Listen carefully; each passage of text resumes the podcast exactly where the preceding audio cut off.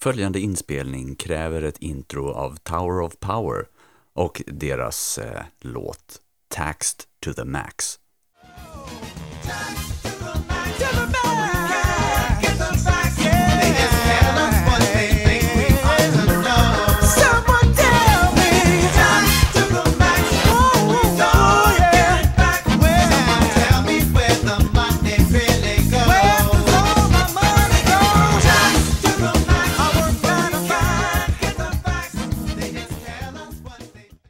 Välkomna! Ni ska nu få höra på ett av de mest uppskattade föredragen på förra årets, 2016 års, upplaga av Freedom Fest. Läkare utan vänsters föredrag Free Healthcare. Detta föredrag är absolut fullpackat med kunskap och är både skrämmande och upplyftande på samma gång. Det Läkare utan vänster gick igenom fick många i publiken att knyta sina händer i vrede. Men du kommer ingen annanstans hitta ett mer gediget batteri av argument för en fri sjukvårdsmarknad och mot den politiserade, centralplanerade och livsfarliga betongklossen som kallas gratis sjukvård. Föredraget är cirka 40 minuter långt och följs därefter av en frågestund där jag läser upp frågorna från publiken eftersom vi hade problem med mikrofonerna. Du kan hitta allt material som har att göra med denna föreläsning, inklusive powerpoint-presentationen och en videoinspelning på mises.se LUV mises.se Lars Urban Vincent. Glöm inte att stödja Misesinstitutets viktiga arbete mot staten, för fred och frihet, egendom och rätten till ditt eget liv genom att bli stödmedlem eller donera. mises.se medlem. Varsågoda. Ja, eh, solen skiner och nu ska vi prata sjukvård. Jag grundade bloggen Läkare utan vänster. Eh, det här gjorde jag i ren frustration för att sjukvårdsdebatten i Sverige helt saknar eh, högerperspektiv. Inte ens mittenperspektiv, utan allt är råvänster i olika varierande grader. Eh, så jag var tvungen att skriva av mig en dag Eh, och då blev det det här. Eh, jag är också bubbelredaktör, en av ja, tre eller fyra idag, tror jag. Och det är väl främst via Bubbla jag hittade den svenska frihetliga rörelsen och är fortsatt evigt tacksam för det. Jag har valt den avsiktligt tvetydiga titeln Free Healthcare för att det betyder lite olika saker om Bernie eller jag säger det. Jag kommer att prata både om eh, perspektiv och eh, sen till slut om mitt också. Så jag kommer att prata om hur det ser ut idag, eh, några aspekter som gör att det inte riktigt fungerar som det borde med dagens system. Eh, och sen för att inte lämna alla superdeppiga eh, mitt på dagen så tänker jag prata om hur ja, fri sjukvård skulle kunna se ut. Sjukvården i Sverige är organiserad eh, lite decentraliserat och vackert på sitt sätt, men det är 21 landsting som följer samma lagar och därför gör ungefär samma saker. Eh, de tar i snitt runt 11% landstingsskatt i landet. Stockholm ska alltid vara värst, de tar 12. Utöver det här skjuter staten till 71 miljarder om året. Eh, 2014 är den här siffran från, men då var egenavgifterna, alltså det man själv betalar när man går till läkaren, det utgjorde ungefär en sjättedel av intäkterna. Så det är ju en ganska stor del av isberget som många aldrig ser eller tänker på. Eh, OECD har räknat lite grann på det här också och jämfört oss med andra länder och kom fram till att vi lägger 11,1 procent av BNP eller 47 000 per person och år på sjukvård. Det här är inte per eh, skattebetalare, det är inte per nettoskattebetalare, utan per person och år. Så det blir ju kanske 4-5 miljoner under ett liv. Eh, sen gör ju läkare många saker som inte alls har med sjukvård att göra. Som till exempel att bestämma vem som ska få pengar för att inte jobba. Eh, och de här sakerna som sjukpenning, rehabilitering, det som tidigare hette förtidspension, ligger på runt 100 miljarder om året. Så 57 000 per person och år. kan man få en hyfsad försäkring för. Eh, jag gjorde tyvärr misstaget att eh, anta att det skulle se bra ut om det såg bra ut på min dator också. Eh, här har vi sjukvårdsutgifter som procent av BNP bland OECD-länder. Här ser man faktiskt Sverige om man sitter på rätt plats. På plats nummer fem med 11,1 procent av BNP. Längst till höger har vi sjukvårdsdebattens motsvarighet till Flytta till Somalia, då, USA, som lägger eh, mellan 16 och 17, 16,7 tror jag. Eh, kollar man bara på eh, den tvångsfinansierade delen, eh, alltså till exempel via skatt eller via obligatoriska försäkringar, eh, så ligger Sverige inte riktigt högst, men tredje högst bakom Japan och Tyskland. Så vården är ju inte så jättebillig i Sverige heller, som man ofta säger. Jag har en till rolig graf som får mig att behöva flytta på mig också för att visa var Sverige är. Den här visar antal vårdplatser per tusen invånare. Och här ligger Sverige med tredje högst tvångsutgifter i världen, lite över Mexiko, lite över Chile. Här, i OECD-listan. Och man försvarar ju eh, glatt eh, vårdplatsbristen genom att berätta att vi har så mycket kortare vårdtider idag, vi har så mycket bättre sjukvård och folk kommer ifrån sjukhuset, slipper ligga där, slipper bli sjuka. Men man får ganska stor ångest när man går på ett nattpass och får höra att det är fullt. Och det gör också att vi måste skicka hem patienter som inte borde skickas hem. Hur blev det så här då? Eh, sjukvården i Sverige ersätts eh, ja, i princip helt planekonomiskt via ett ersättningssystem som bygger på systemet diagnosrelaterade grupper. Eh, det här är ett påfund från USA på 80-talet eh, när man tyckte att läkarna debiterade försäkringsbolagen lite för mycket och då ville man kontrollera kostnaderna. Eh, det importerades till Sverige på 90-talet och används nu i princip överallt, eh, eller i lite varianter i de olika landstingen.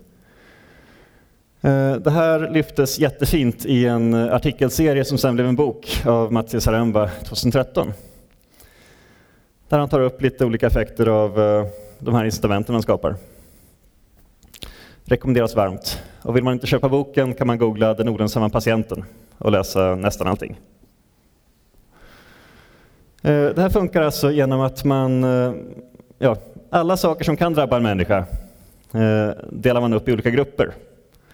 Till exempel vård för blindtarmsinflammation en grupp och då får man ett visst belopp för det.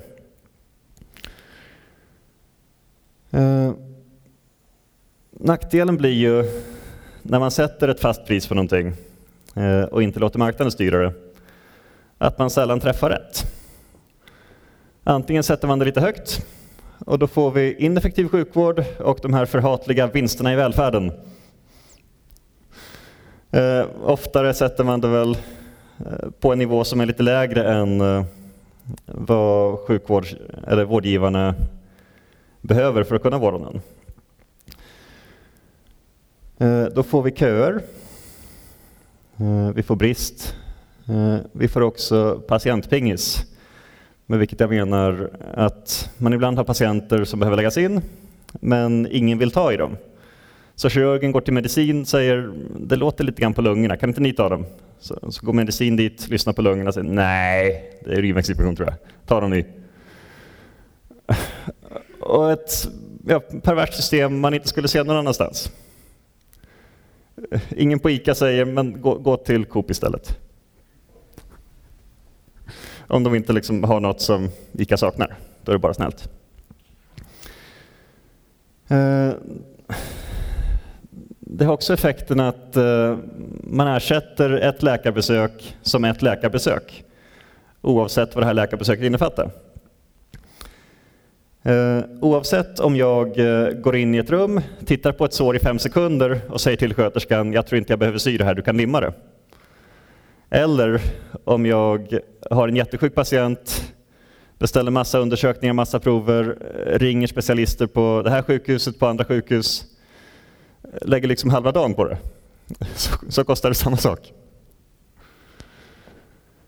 Eh, och på vårdcentralen får det här effekten att eh, när man förr i tiden kunde gå till läkaren och ta upp eh, blodtrycket, du kan ta upp din axel som gör ont och den där lilla fläcken på magen som du är lite orolig för. Så kan man inte det idag, utan eh, då säger läkaren en sak i taget. Eh, så delas det upp i tre besök som ger ersättning tre gånger. Ehm, patienten måste ta ledigt från jobbet tre gånger.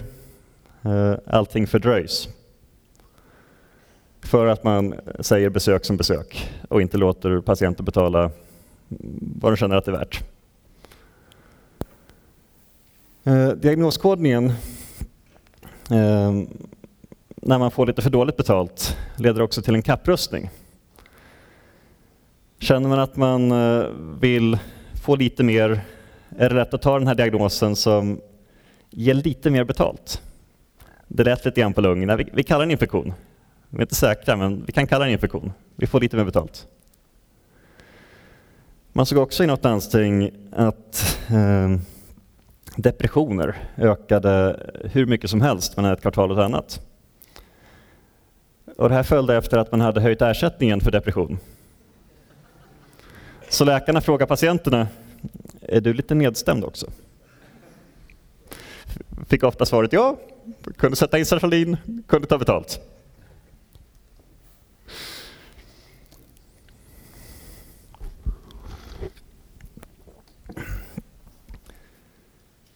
Det här är också att eh, man får ett till speciellt incitament när det lönar sig mer att utbilda eller anlita en sjuksköterska, eller förlåt, en läkarsekreterare i att veta vilka koder som ger mest betalt. Eh, än genom att till exempel anlita, eller anställa en sjuksköterska eller läkare till. Och diagnoskodning är många heltidsjobb i Sverige idag. Och ingen blir friskare för det.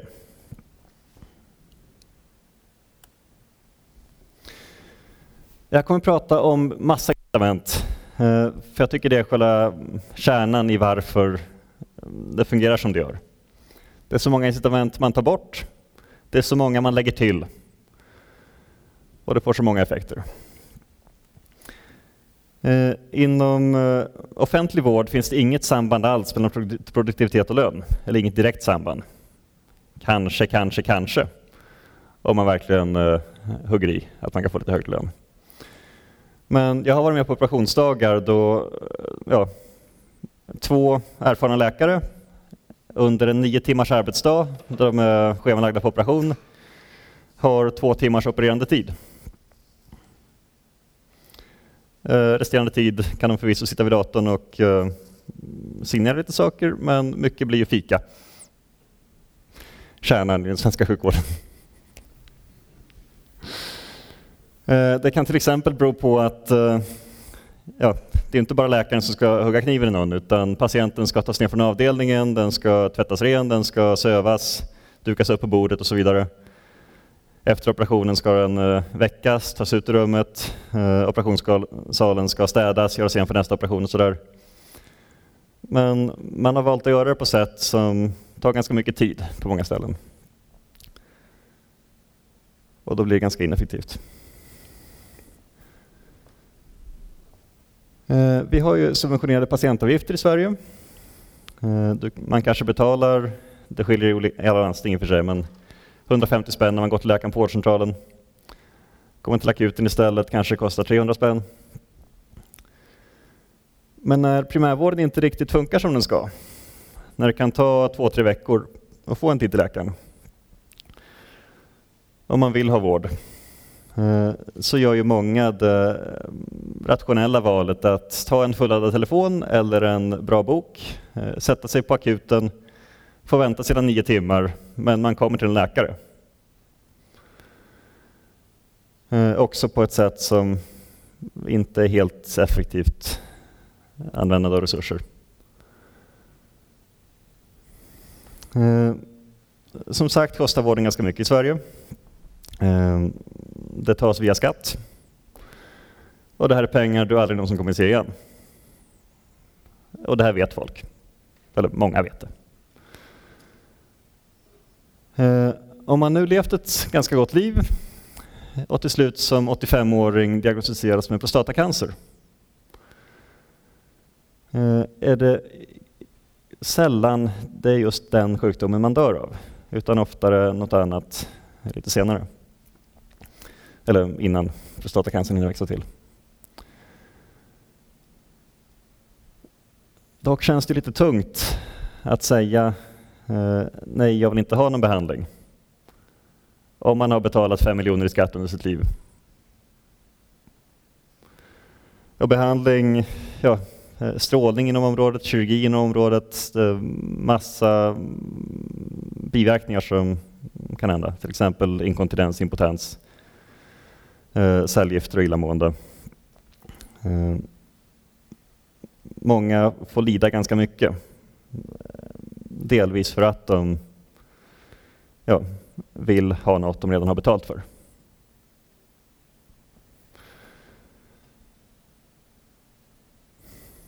Eh, vi subventionerar läkemedel i Sverige.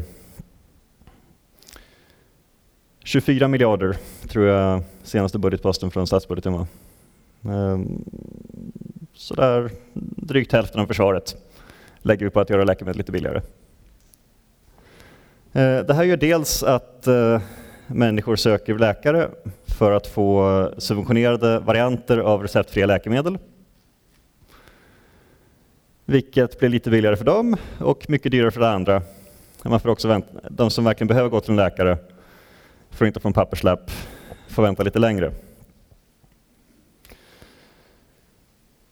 Man har också ett system i Sverige där eh, förskrivning av läkemedel belastar den individuella kliniken. Eh, så jag har riktlinjer uppifrån, att jag bara får skriva ut saker som verkligen har med den sjukdomen jag behandlar att göra. Om jag träffar en patient på akuten, eh, röntgar benbrottet, sätter på ett gips och patienten sen säger ”Skulle du kunna förnya receptet på min botoxbehandling också?” måste jag säga nej och säga ”Du får söka din vårdcentral”. Eh, vi har problem när eh, man till exempel har buksmärta och... Försvann jag? Nej.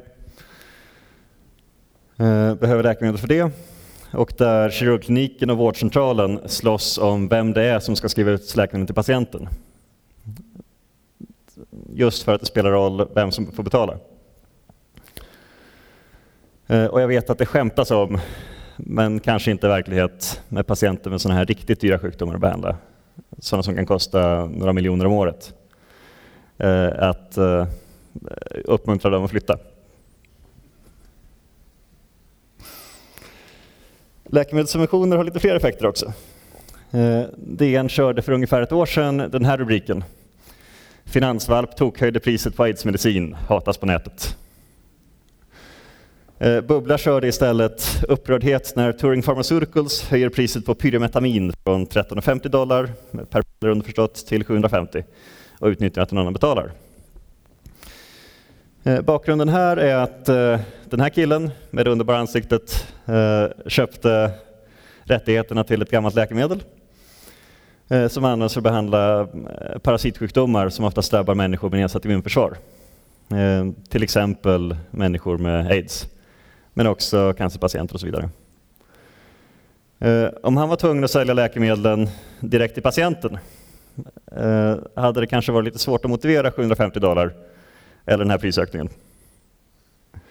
Om man istället förhandlar med TLV i Sverige eller med försäkringsbolagen i USA, då kan man ha den här minen. För de kan inte tappa anseende genom att säga nej, vi tänker inte betala.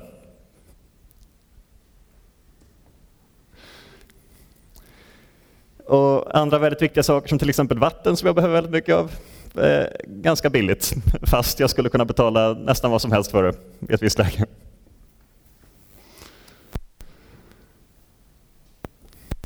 Ehm,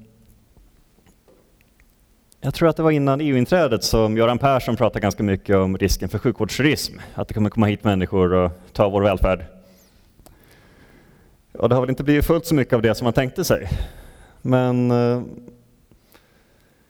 jag hade någon patient på akuten eh, som sökte för att hon eh, hade svårt att andas. Jag frågar alltid patienterna, hur länge har du haft det här? Då svarade hon drygt ett år via telefontolk såklart. Hon var från Syrien. Och då undrar jag varför hon inte hade sökt läkare tidigare. Och då berättade hon att hon kom till Sverige istället, för vi har gratis sjukvård. Lungorna lät jättekonstigt. Eh, vi röntgade, det såg jättekonstigt ut, jag stod och kliade mig i huvudet. Röntgenläkarna kliade sig i huvudet. De ringde röntgenläkarna i Örebro som kliade sig i huvudet lite grann och jag tror det slutade i att det var någon konstig form av tumör. Men genom att säga att vi är en moralisk stormakt och erbjuder gratis sjukvård till alla får vi människor att lägga pengarna på att komma hit istället för att lägga pengarna på att gå till läkaren. Det är självklart inte bara det, men det är en ganska tråkig effekt som inte är bra för någon. Eh, sen får vi ett ganska intressant signalvärde också när vi har mycket lägre avgifter för asylsökande och papperslösa. Eh, som max betalar 50 spänn per läkarbesök eller för receptbelagd medicin. Det här gör också att eh, vissa asylsökande går till läkaren, betalar 50 spänn för att träffa en läkare, får ett recept på en receptfri medicin, betalar 50 spänn för att få den och eh, därför vinner så länge det hade kostat mer än 100 spänn utan recept. Och det är inte heller särskilt effektivt.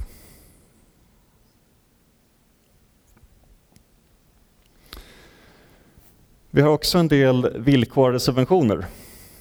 Eh, ett exempel är gastric bypass-kirurgi.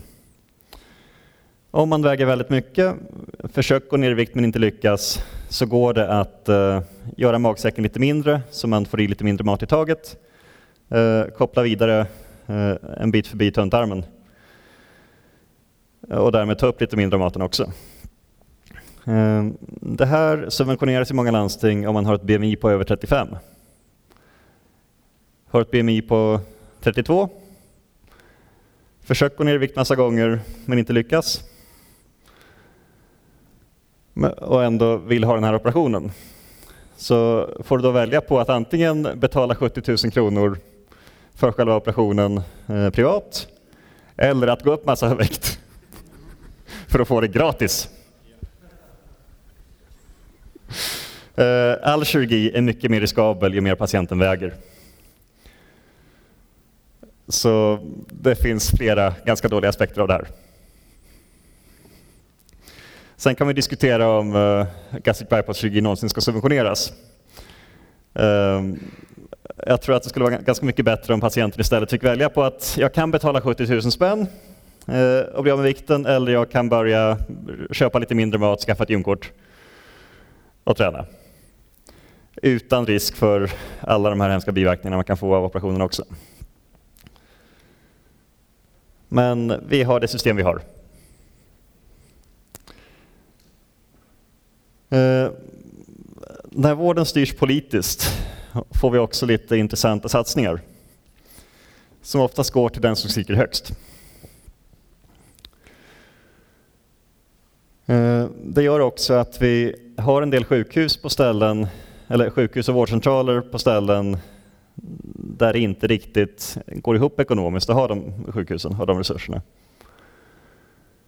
Samtidigt lägger vi ner hela sjukhus på vissa platser eh, där det ändå finns en mycket stark efterfrågan på att kunna gå till läkaren i Sollefteå istället för att åka två timmar till Sundsvall.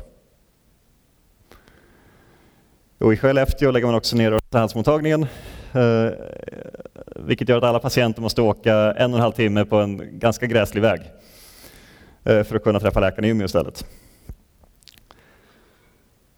Och betalningsviljan finns ju absolut. Och eh, släppte man det fritt skulle man säkert kunna övertyga en läkare att vara i Sollefteå eller Skellefteå. Men nu styrs det uppifrån. Eh, politiker vill ju ofta bli ihågkomna. Antingen som eh, öppna gränser-farbrorn eller som eh, den andra Reinfeldten som hjälpte till att bygga eh, Nya Karolinska. Och eh, ja, satsar man andras pengar så kollar man oftast mer på vad man vill ha än vad man har råd med. Och det blir väl ganska tydligt i det här fallet. För er som inte är från Stockholm eller inte bryr er om sjukvård så är det här Nya Karolinska sjukhuset. Det byggs 200 meter ifrån gamla Karolinska sjukhuset. Som man eh, ja, kommer flytta sjukvården från. Man får lite färre vårdplatser på det här sjukhuset. Men det är lugnt för det är enkelrum. Och enkelrum är bra, det vet alla. Eh, från början skulle det här kosta 14,5 miljarder och är väl redan nu uppe i ungefär 25 miljarder. Som så ofta sker. Eh, I Hamburg i Tyskland eh, byggde eh, Asklepios, den privata vårdkoncernen, ett sjukhus med lika många vårdplatser, lika avancerad teknik i ett ja, lika avancerat land för 165 miljoner euro 2005, vilket i dagens värde blir ungefär 2 miljarder. Alltså en tiondel av vad det här kostar.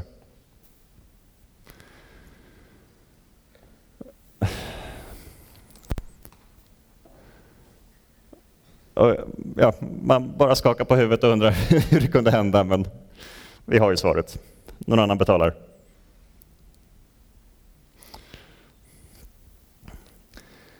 Eh, jag tänkte också kort ge mig in i den här jourdebatten som eh, vanliga människor kanske inte bryr sig om så mycket, men som eh, blossade upp lite grann för en månad sedan.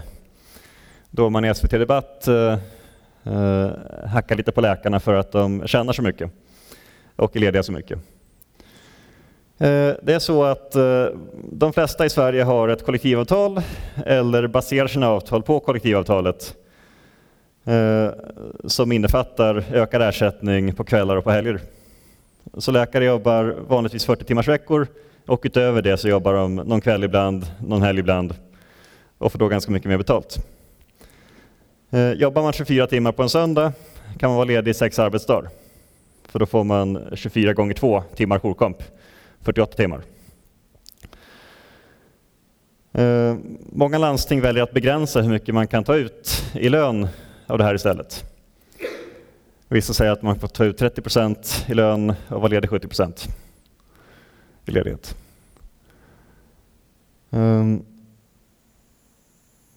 och eh, läkare har ju hyfsad lön från början.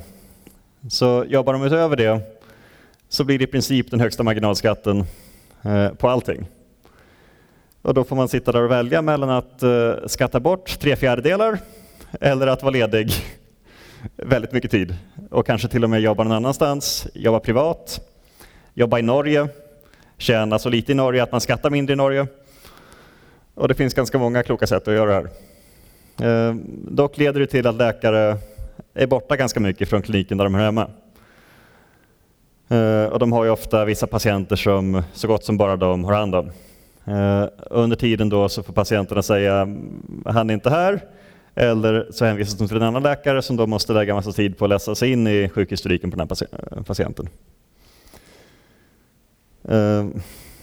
Så visst är ersättningen väldigt hög, men ja, om man testar att ta bort värnskatt och statlig skatt, vilket väl enligt vissa är helt självfinansierande också, så kan man nog få bort mycket av de här problemen. Och vi har ju hur många läkare som helst. Men de jobbar på ett ganska ineffektivt sätt och träffar inte så många patienter.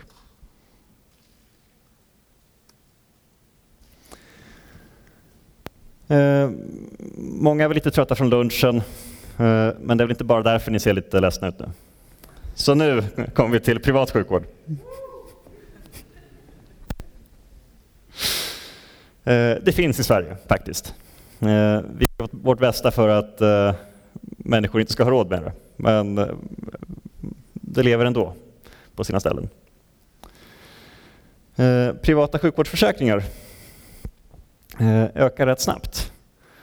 Från 120 000 2001 till 630 000 2016 nu. Och den här lilla dippen, ja det här är första kvartalssiffran så vi får se om det har vänt eller om det fortsätter. Och det här är väl ett eh, betyg till den offentliga vården om något.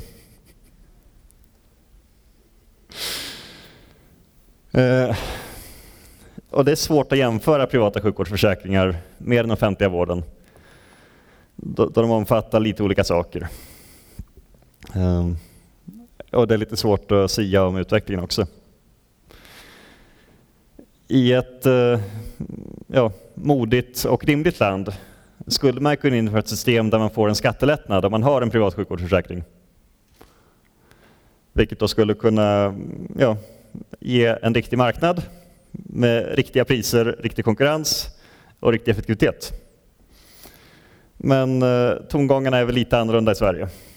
Eh, och Wikström var nyss ute på DN Debatt och veva om att eh, ja, begränsa Ehm, hur man får prioritera patienter med privat sjukvårdsförsäkring.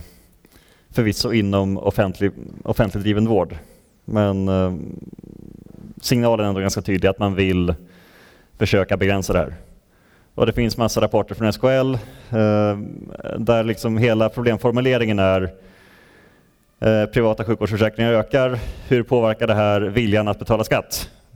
Eller viljan att solidariskt betala skatt, stod det till och med i en rapport. Ni förstår varför jag tyckte det här behövdes. Eh, så det är svårt att säga om det här kommer öka, om det här kommer totalförbjudas, om folk kommer eh, springa ut 600 000 pers på gatorna och protestera. Eller vad som kommer hända. Men det är en intressant utveckling. Absolut. Sen har vi också en del vård som eh, staten faktiskt Eh, varit modig och sagt vi tänker inte betala för det här. Det gör de ju nästan aldrig. Så det är helt underbart att de faktiskt har lite sådana tillfällen också. Eh, ett område är plastikkirurgi. Eh, och den här blev alldeles för högupplöst för den här projekten tyvärr. Ehm, det finns ju faktiskt livräddande plastikkirurgi. Det finns plastikkirurgi efter svåra trauman, efter cancer, då man eh, till exempel kan rekonstruera ena bröstet för att det är synd om patienten, den hade cancer. Men väldigt mycket rör inte staten alls. Till exempel rent kosmetiska operationer. Och googlar man bröstförstoring Stockholm så får man två sidor med hur många kliniker som helst som erbjuder det här. Det finns prislistor, det finns tydliga beskrivningar av själva operationerna, man får se bilder på själva läkarna, man får se före och efterbilder på operationerna. Liksom en, en servicenivå som inte finns i någon offentlig sjukvård i Sverige. Bara för att staten håller sig borta. Ja, med så här många aktörer får vi också en fantastisk konkurrens. Och inget säger att du behöver förstora brösten i Stockholm heller. Du kan dra till Polen och göra det. Rumänien. Bra läkare finns överallt. Eh, jag trodde aldrig när jag började läkarprogrammet eh, och inte riktigt hade kommit så långt eh, som jag hade gjort nu då, inom de frivilliga tankarna, att jag skulle beundra plastikkirurgerna mest. Men det är nästan att man gör alltså.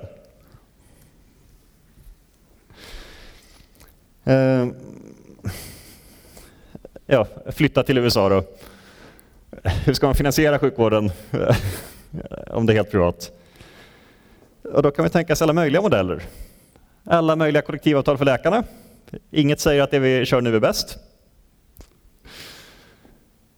Man kan tänka sig fee for service, alltså bryter jag benet, då går jag till läkaren, då betalar jag några tusen. Ingen försäkring täcker det. Eller också att man eh, kör en försäkring med lite olika självrisk beroende på precis vad man vill ha. Eh, på en sån här marknad kan vi både få tendenser mot stordrift och decentralisering. Eh, inget säger att jag måste få min höft bytt i Karlskoga för att jag bor i Karlskoga. Det är ingen akut operation. Man kan sätta mig på en buss till Polen och byta min höft där. Eller man kan liksom skapa Höftcentrum eh, Stockholm och köra hur många som helst där, ha läkare som bara gör det här hela tiden. De byter en höft på en timme.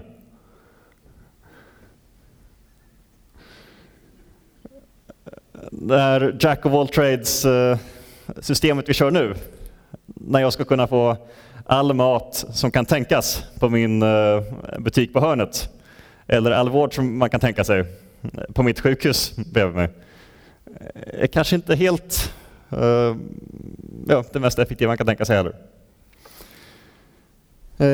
Vi skulle också få massa privata mottagningar. När läkaren inte bara sitter på sjukhuset i Sollefteå eller på sjukhuset i Skellefteå eh, utan eh, på alla möjliga håll i stan. Går man runt på Malta, eh, går man runt i Zürich hittar man lite praktiker här och där.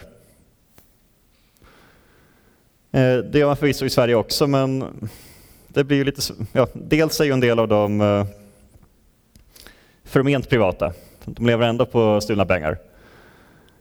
Och en del får väl lite svårt att gå runt när människor inte har råd med det.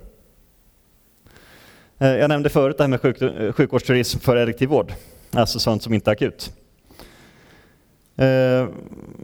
Blir det stopp i mina tarmar och jag behöver opereras, visst, då gör jag det på närmaste sjukhus. Det kan vara lite dyrare, men det behöver göras snabbt. Men, eh, ja, byta höften, operera bort gallblåsan. Allt möjligt behöver inte göras i Sverige, utan kan till exempel göras i Polen, i Rumänien, Litauen. Det kan driva ner kostnaden något otroligt. Eh, får folk behålla de här eh, 47 eller 57 000 kronorna per år så tror jag också att man, man kommer ha råd att stödja lite välgörenhet också. Dels rena välgörenhetskliniker, dels kanske system där eh, patienten eh, får vård, får en faktura och sen i någon stödgrupp eh, berättar hur synd det är om en och säger snälla kan ni hjälpa mig. Så det behöver inte bli ha råd eller dö. Och det tror jag ingen här tror heller. Sen tänkte jag på slutet prata lite grann om riktigt fri sjukvård. Och skita helt i vad staten säger. Det här skeppet tillhör Women on Waves. Det är en organisation som eh, erbjuder säker abortvård eh, i länder där abort är förbjudet. Oavsett vad man tycker om abort är det ganska vackert och helt runda staten och deras regler. Eh, det funkar så att de är flaggade i Holland Eh, som har eh, laglig abort. De har ett tillstånd från holländska staten att eh, ha en abortklinik. De åker till till exempel Irland, ankrar två mil ut på internationellt vatten och tar in folk på båt som då får ta några piller på den här båten, åka hem igen. De har inte gjort något olagligt. Men varför stanna där? Det finns alla möjliga saker vi förbjuder. Eh, aktiv dödshjälp är förbjudet i Sverige. Vi får eh, sluta mata patienter, vi får sätta ut alla deras mediciner. Men vi får inte ge dem en eh, dos morfin eh, som de dör av utan smärta. Och rätten över sitt liv bör rimligtvis även innefatta rätten över sin död. Det här skulle också kunna göras eh, på internationellt vatten. Organhandel väldigt, väldigt värdefull verksamhet. Som det är idag måste man vänta i kön, man måste godkännas av ett råd. Eh, man måste också vara delvis kompatibel med donatorn. Många dör i den här kön innan de kan få ett organ. Eh, och det finns väldigt många människor i världen eh, som skulle få en enormt förbättrad livskvalitet om de kunde sälja en njure eller en bit av sin lever och få det värdet tillbaka i pengar. Eh, nu är det väl lite svårt att hitta ett land man kan flagga från som tillåter det, men jag har stora förhoppningar på Liberland. Vi får prata lite med vitt. Ehm, surrogatmödraskap är lagligt i Sverige. Men du får inte ersätta någon för det. Du får, istället, du får istället hoppas att någon människa tycker om dig tillräckligt mycket för att vara gravid i nio månader, gå runt och kräkas, ha ont, ha svårt att sova för att magen är i vägen och sen till slut eh, pressa fyra kilo otacksamhet genom könsorganen.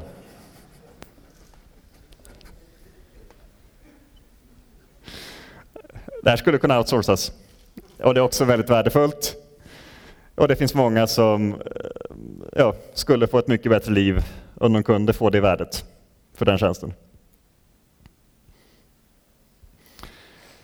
Eh, även provrörsbefruktning och sånt här är lite olagligt i vissa länder. Borde gå att göra där. En till aspekt som jag tycker är lite intressant med det här är att det skulle kunna vara ett sätt att få igång seasteading genom att eh, göra det ekonomiskt gångbart. Om du redan har en stor kryssningsbåt där du utför alla möjliga knäppa ingrepp man inte får göra i civiliserade länder. Har du en eh, ja, ganska viktig aspekt av ett samhälle ändå. Sen kan du ha en till båt bredvid det med ja, IT-killar, jag vet inte. Men man kan dra in pengar till det. Och eh, det är en viktig del av att kunna göra saker. Och med det vill jag säga tack så mycket.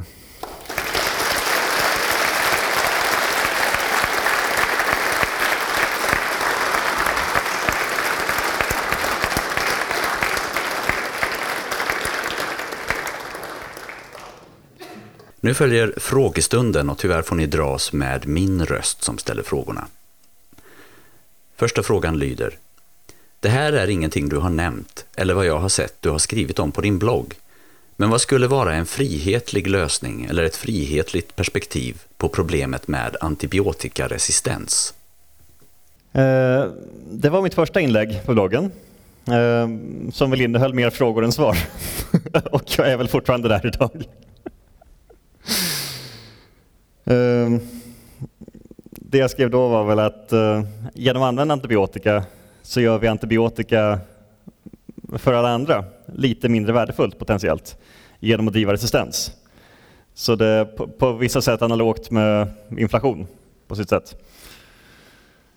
Eh, och det, det är jättesvårt att säga vad man ska göra.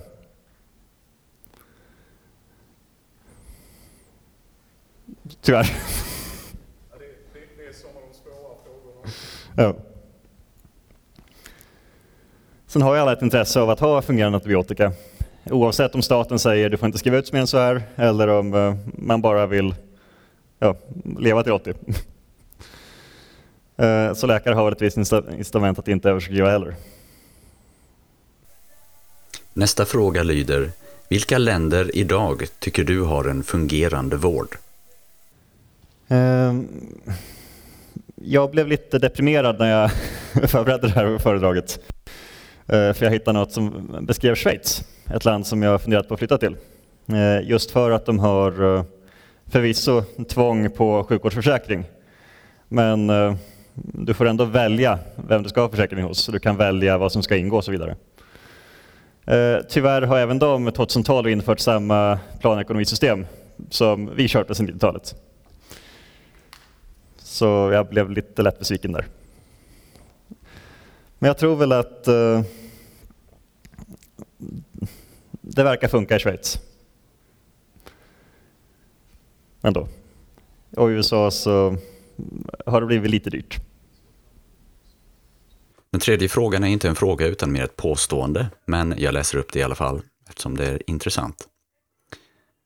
Jag är utbildad sjuksköterska och har även intervjuat en del sjuksköterskor i min utbildning om just MRSA och antibiotika. En sak som man skulle kunna göra för att minska användningen av antibiotika om det var privat sjukvård och folk faktiskt är ansvariga för att inte sprida smittor till andra patienter är att till exempel sluta slänga in folk i fyrsalar fast de vet att de har ett väldigt smittsamt tillstånd men det inte finns resurser och ingen bemanning och istället för att det är en sjuksköterska som går in till den smittade patienten så är det fyra sjuksköterskor på samma pass som går in till patienten och sen till andra patienter. Ja, det är mycket som inte sköts bra kan jag säga. Eh, och det här var bara ett inlägg i debatten här. Mm.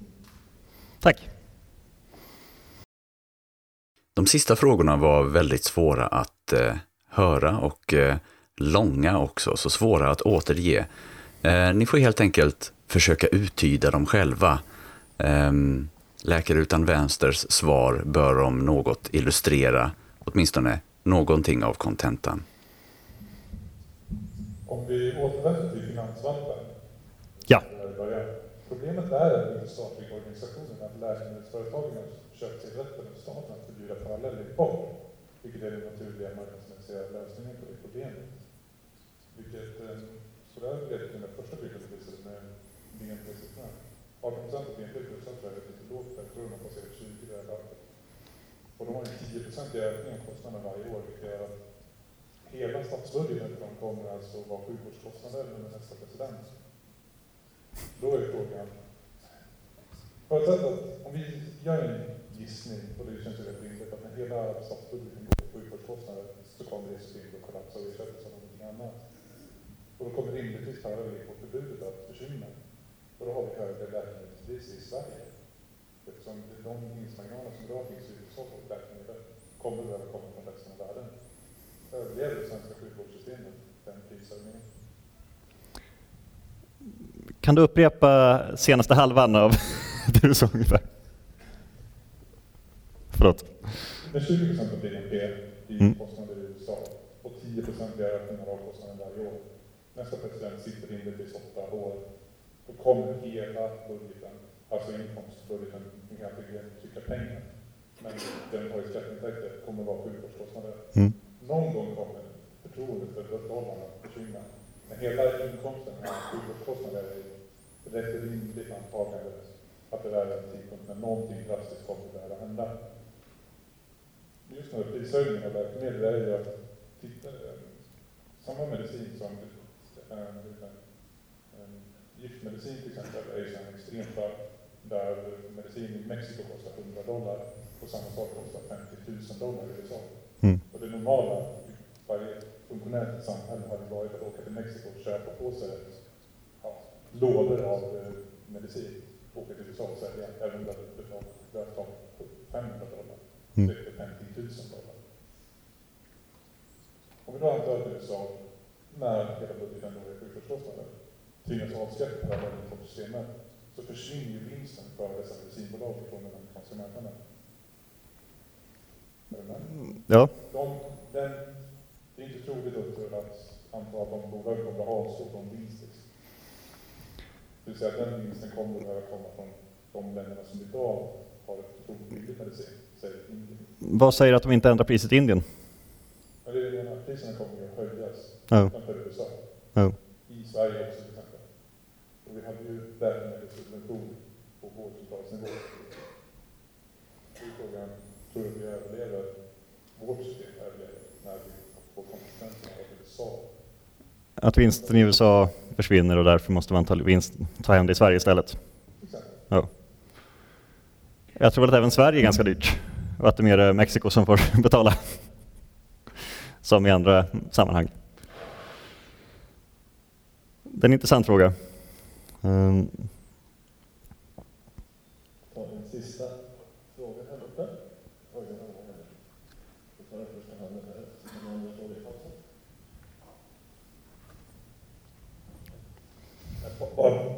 För den frågan som var innan angående staterna och flyttar runt och importförbud och så vidare. Anledningen till att man måste köpa eh, läkemedel av typ Pfizer eller liknande är ju att de har, eh, de har fått monopol av staten under en viss tid. Att det bara de som får sälja läkemedel.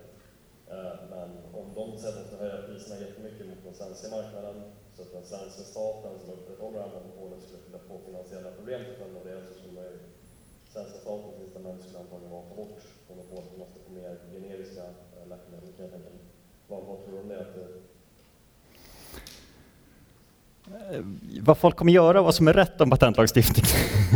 Det är lite svårt. Incitament som skapas för, för liksom, alltså jag vet inte hur, hur bli av av ett läkemedel? Eh, Väldigt enkelt. Det beror på. Det finns ju de här monoklonala antikropparna som eh, kostar hur mycket som helst att eh, syntetisera oavsett vem som gör det. Sen finns det också paracetamol som till och med jag fick labba fram på gymnasiet. Eh, Okej, sen till min fråga då. Om jag blir sjuk, vad ska jag göra då? Vilket land ska jag åka till om jag behöver bli behandlad?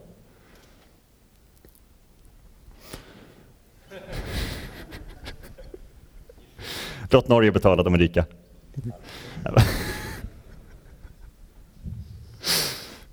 Tack så mycket. Läkare utan vänster. Eh.